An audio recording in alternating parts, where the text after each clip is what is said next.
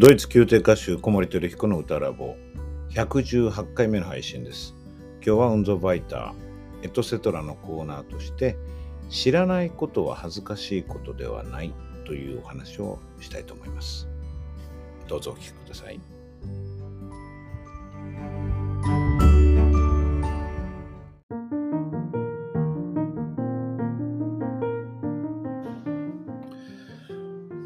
ウンツォバイター、エトセトラのコーナーで今日はお話します。今日のテーマは、知らないことは恥ずかしいことではないというお話です。えっ、ー、と、何かをね、知らないことで、あ、知らなくて恥ずかしいなって思っちゃうことありますよね。で、まあ、そういうお話なんですけども、今日はそういう、なんて言うんでしょうね。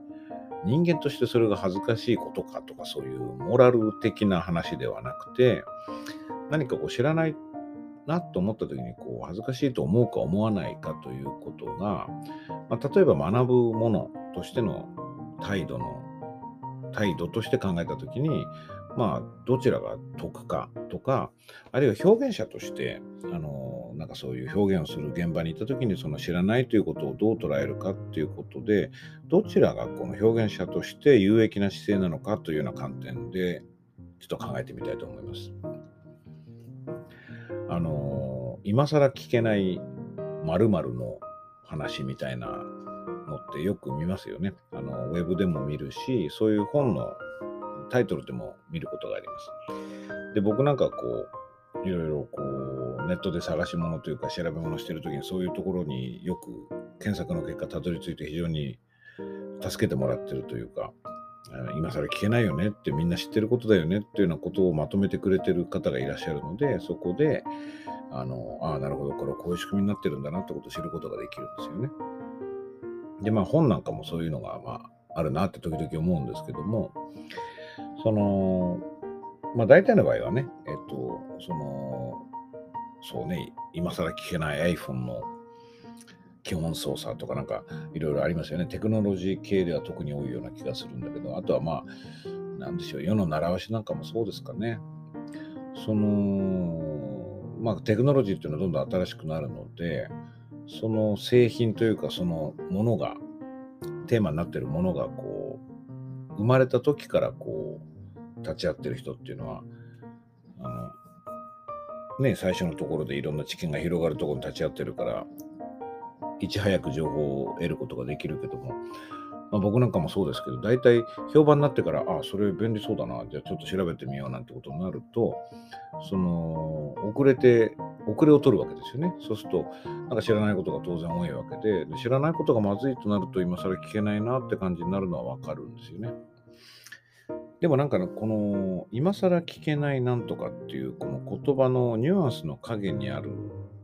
と思われる、そういうふうに僕が感じるのは、やっぱり知らないことは恥ずかしいことだっていうような認識がね、まあ、僕は日本人に特に強いかなと思ってますけれども、その、まあまたこれはあの、東洋と西洋のメンタリティギャップの範疇でもお話しできることだし、まあ、切断道でもあるんだけれども、その、知らないことを恥ずかしいと思うことがあながち悪いことばかりじゃないと思うんだけど先ほどのモラルというよりはその、まあ、学ぶものあるいは表現者としてそういうスタンスでいくことが、うん、自分のポテンシャルを発揮できるかできないかとかいうことにいくと多分知らないことは恥ずかしいことだってあまり思わない方がいいんじゃないかなって僕は思ってるんですよね。これあの分かりやすい言葉というかよくまあ、僕も使ってますけどもあのビジネス用語として定着してきた心理的安全性って言葉で言うと知らないことは恥ずかしいって思うと心理的安全性が著しく落ちるんですよね。低くなるわけです。だからあのそこが一つポイントかなと思ってます。でこれ実はね僕すごく長い間持ってるテーマなんです。この知らないことが恥ずかしいことじゃないんじゃないかっていうね。でもなんかなんで持ってるかっていうと、なんか割り切れない部分があるというか、僕はこうこうだと思うんだけど、やっぱり違うだろうかって考えたりとか、いろいろ迷いがあったり、これもポッドキャストのエピソードで作ってますけども、二律背反っていうのがやっぱりあって、あの、どっちかじゃないんじゃないか、両方正しいんじゃないかなみたいな迷いもあるんでね。ただまあ、今は何度も言っちゃいますけど、その表現者にとってとかね、学ぶものとしてはどっちかってことを考えると割とはっきりしてるかなと思ってそちらの方から施策を進めていけたらと思いますが、その、もう30年以上このことを考え続けてると言っても過言ではないというのは、僕ね、これすごく鮮明に覚えてるんだけど、えー、大学生の時に多分1年か2年だったんですよね。で、その、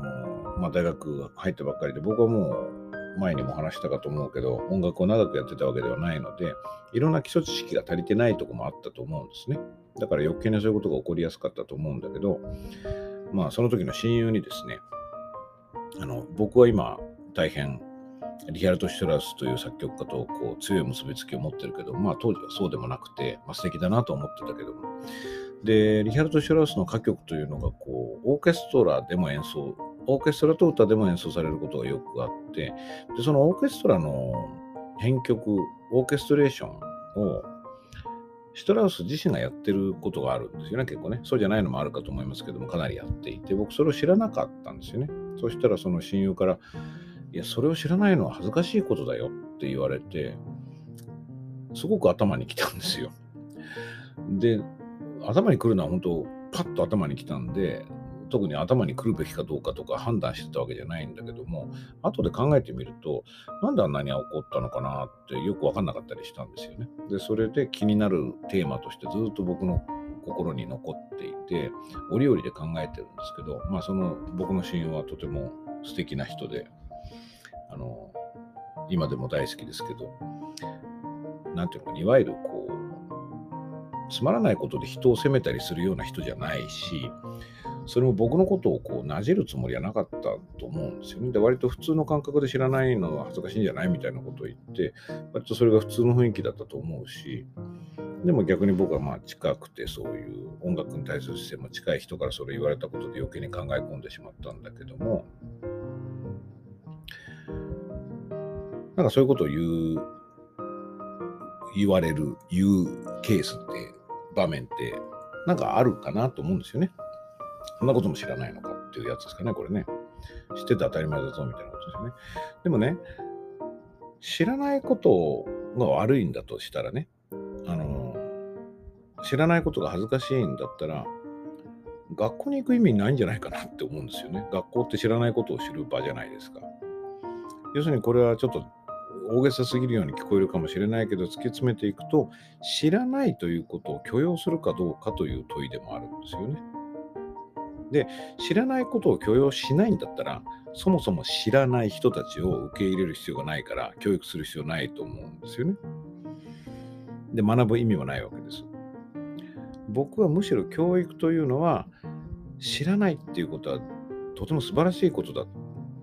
新しいことを知る喜びをね、体験できるって、これが本当に素晴らしいことだって、それが教育なんだと言ってあげる場所が、教育現場じゃないかなと思うですよね。僕、まあね、こうやってあの学校の、高校の校長やったり、大学でも教えてたりして、教育をこう、する方の人間だけども、知らないことたくさんあります。もう本当に知らないことだらけで、まあコロナ禍になっていろいろ勉強をちょっと積極的にするようになってから、いかに自分がものを知らなかったかっていうことをこう改めて感じてるし、この知ることができて、ああ、なるほど、そういうことだったんだなっていう合点がいくっていうんですかね、腹落ちするっていう、その喜びっていうのは、いかにね、人のエネルギーになるかっていうことをもう再体験してる真っ最中なんですよね。だから余計にこういうことを考えちゃうかな。だからまあ、やっぱり知らないことは僕は恥ずかしいことじゃないと思うんだけど、反面ね、あの、さっきのように立廃反じゃないけども、知らなくてじゃあいいのかってみんな何も知らなくてそれで楽園かと、この世の中はね、なわけはないですよね。だからまあ、例えば何か責任ある判断をしなきゃいけない人が、その判断、責任を持ってしなきゃいけない判断に必要な知識を持ってなかった。それはまずいですよね。いろんな人の迷惑になるし、場合によってはこう、安全とか人の命に関わる判断をしてしまうかもしれないですよね。それは非常に困ると思います。でこれは話が別だと思うのね。だからその辺を一貫性あるように、どういう文言でまとめられるかなと思って、これはもう多分10年以上前に僕一回たどり着いてるんですけど、知らないことは恥ずかしいことではない。でも、そのことを知るべきだということに気づいたのに知ろうとしないことは恥ずかしいことだというふうには言えるかなって今ちょっと思ってます。まあ、これもまだ完全じゃないと思うんですけどね、考え続けなきゃなと思います。でなんかちょっとこれってね、技術のこととリンクする部分がすごく大きいなと思うんで、その話をしたいんですけど、あのすごくこれも僕、心残ってる言葉は、あのコレペティットアのあのピアニストのね、森島英子先生のお話で、僕これはあの多分大学院のオペラ科の授業の中で、えー、体験したことだと思うんですけど、あの確かその時ドン・ジョバンニをやっていて、まあいろいろ声楽の上で必要な技術がありますよね。森島先生っていうのはコレペティとしてこう日本のこのオペラ界をなんて言うんでしょう、ね、支えてきた方の一人だと思うんだけれどもやっぱ歌手の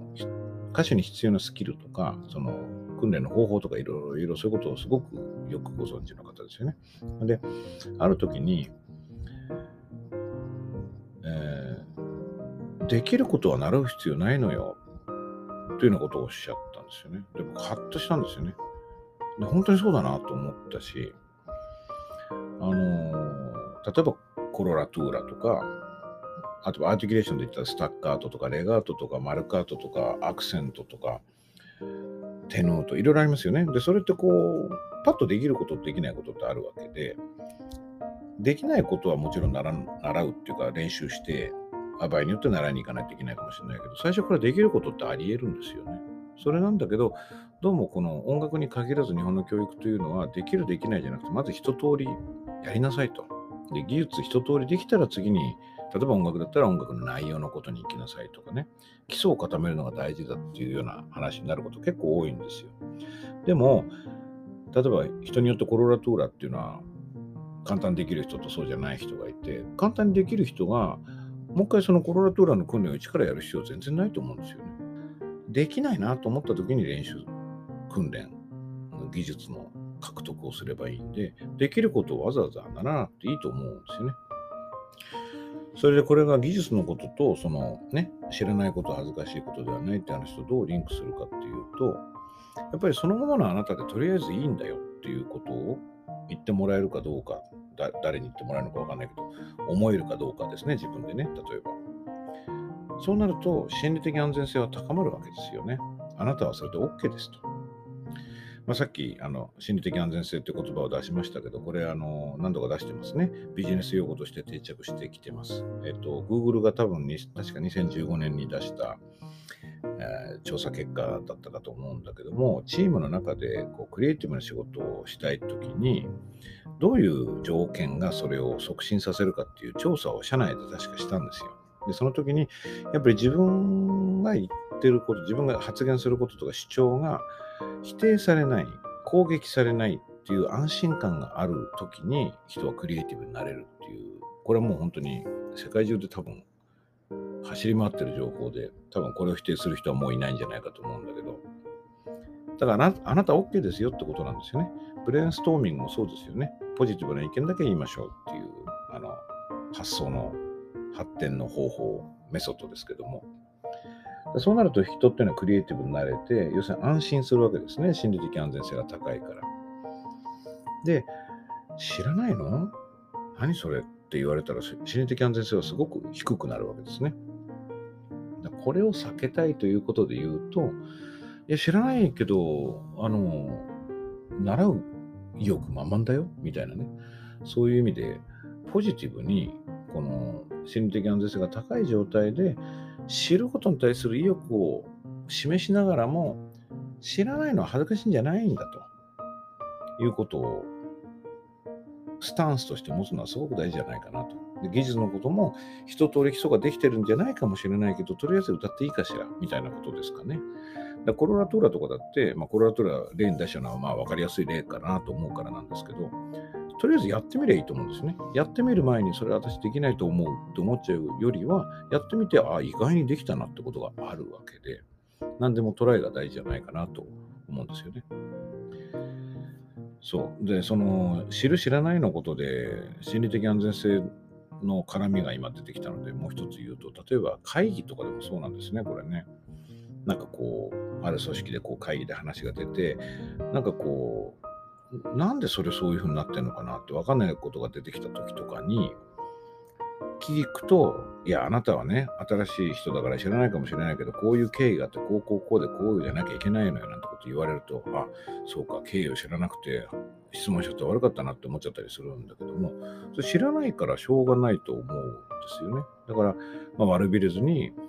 あの、あ存じ上げずに失礼しましたと。では、そういうこと、そういう経緯があったということは、こうこうこうなんですねっていうふうに、またもう一度言語化すると、そこにいた、まあ、自分以外のその経緯を知らなかった人にももう一度周知ができるし、だから聞いてみることっていうことを悪いことじゃないっていう、恥ずかしいことじゃないと。そうじゃないと、なんかその全然知らないとこのディスカッションに参加できない、参加する資格がないんじゃないかなって考えちゃって黙っちゃうってことありません？僕はよくあったんですよね。もったいないなと思って。で、まあ最近は悪を入れずに、あ知らなくて申し訳ないんですけど、お話しいただけますかっていうふうにお願いするようにはしてるんですけどね。そうすると、その組織のポテンシャルも上がるんですよ。いいアイデアがどんどん出てくるからね。いいアイデアがどんどん出てくるよりも、その組織の統治っていうんですか、今ガバナンスって言葉でよく言われますけど、そっちを優先しちゃうタイプの組織もあって、まあ、僕、これもね、やっぱ日本割と強めの傾向かなと思ってるんですごく、あの、心に留めてることなんですけども、あの、そうすると、中の安定はするんだけど、組織の中で安定はしても業績が上がらないんですね、クリエイティブにならないから。だから、ここのところ大企業でそういう、まあ、不祥事みたいのが続いてるけど、やっぱりその中でのその組織の安定をガバナンス、安定をこう目指した結果なってる例が多いかなってちょっと思ってます。だから我々がそうですね、まあこれも日本人のっていうことを何度も言っちゃうけど、まあ4つの気質で言うとやっぱり憂鬱質の罠でもあって固めてしまう、それまで通りでやろうとする、ネタコを起こさないっていうんじゃなくて、どんどん新しいことをトライしていこうよっていう時に、やっぱ知らないことは恥ずかしいことじゃない。あの、というスタンスを持って、えー、気軽にいろんなことを聞いてみる、試してみる、あの試しにやってみる、とりあえずやってみるっていうのはすごい大事かなと思います。それで心理的安全性が高いからいろいろトライできるっていうのは、やっぱり自分の直感を信じることになるわけで、まあ、僕再三言ってますけど、直感が大事だなと思うので、そこにつながっていく話でもあるかと思います。ただ、この文言、今日のタイトルですけど、知らないことは恥ずかしいことではないっていうのは僕、若い人には特にそう思ってほしいです。あの僕自身はね、知らないことは恥ずかしいことは知らない、何かが、誰かが何かを知らないことでそれを責めることを絶対にやめようと思ってるし、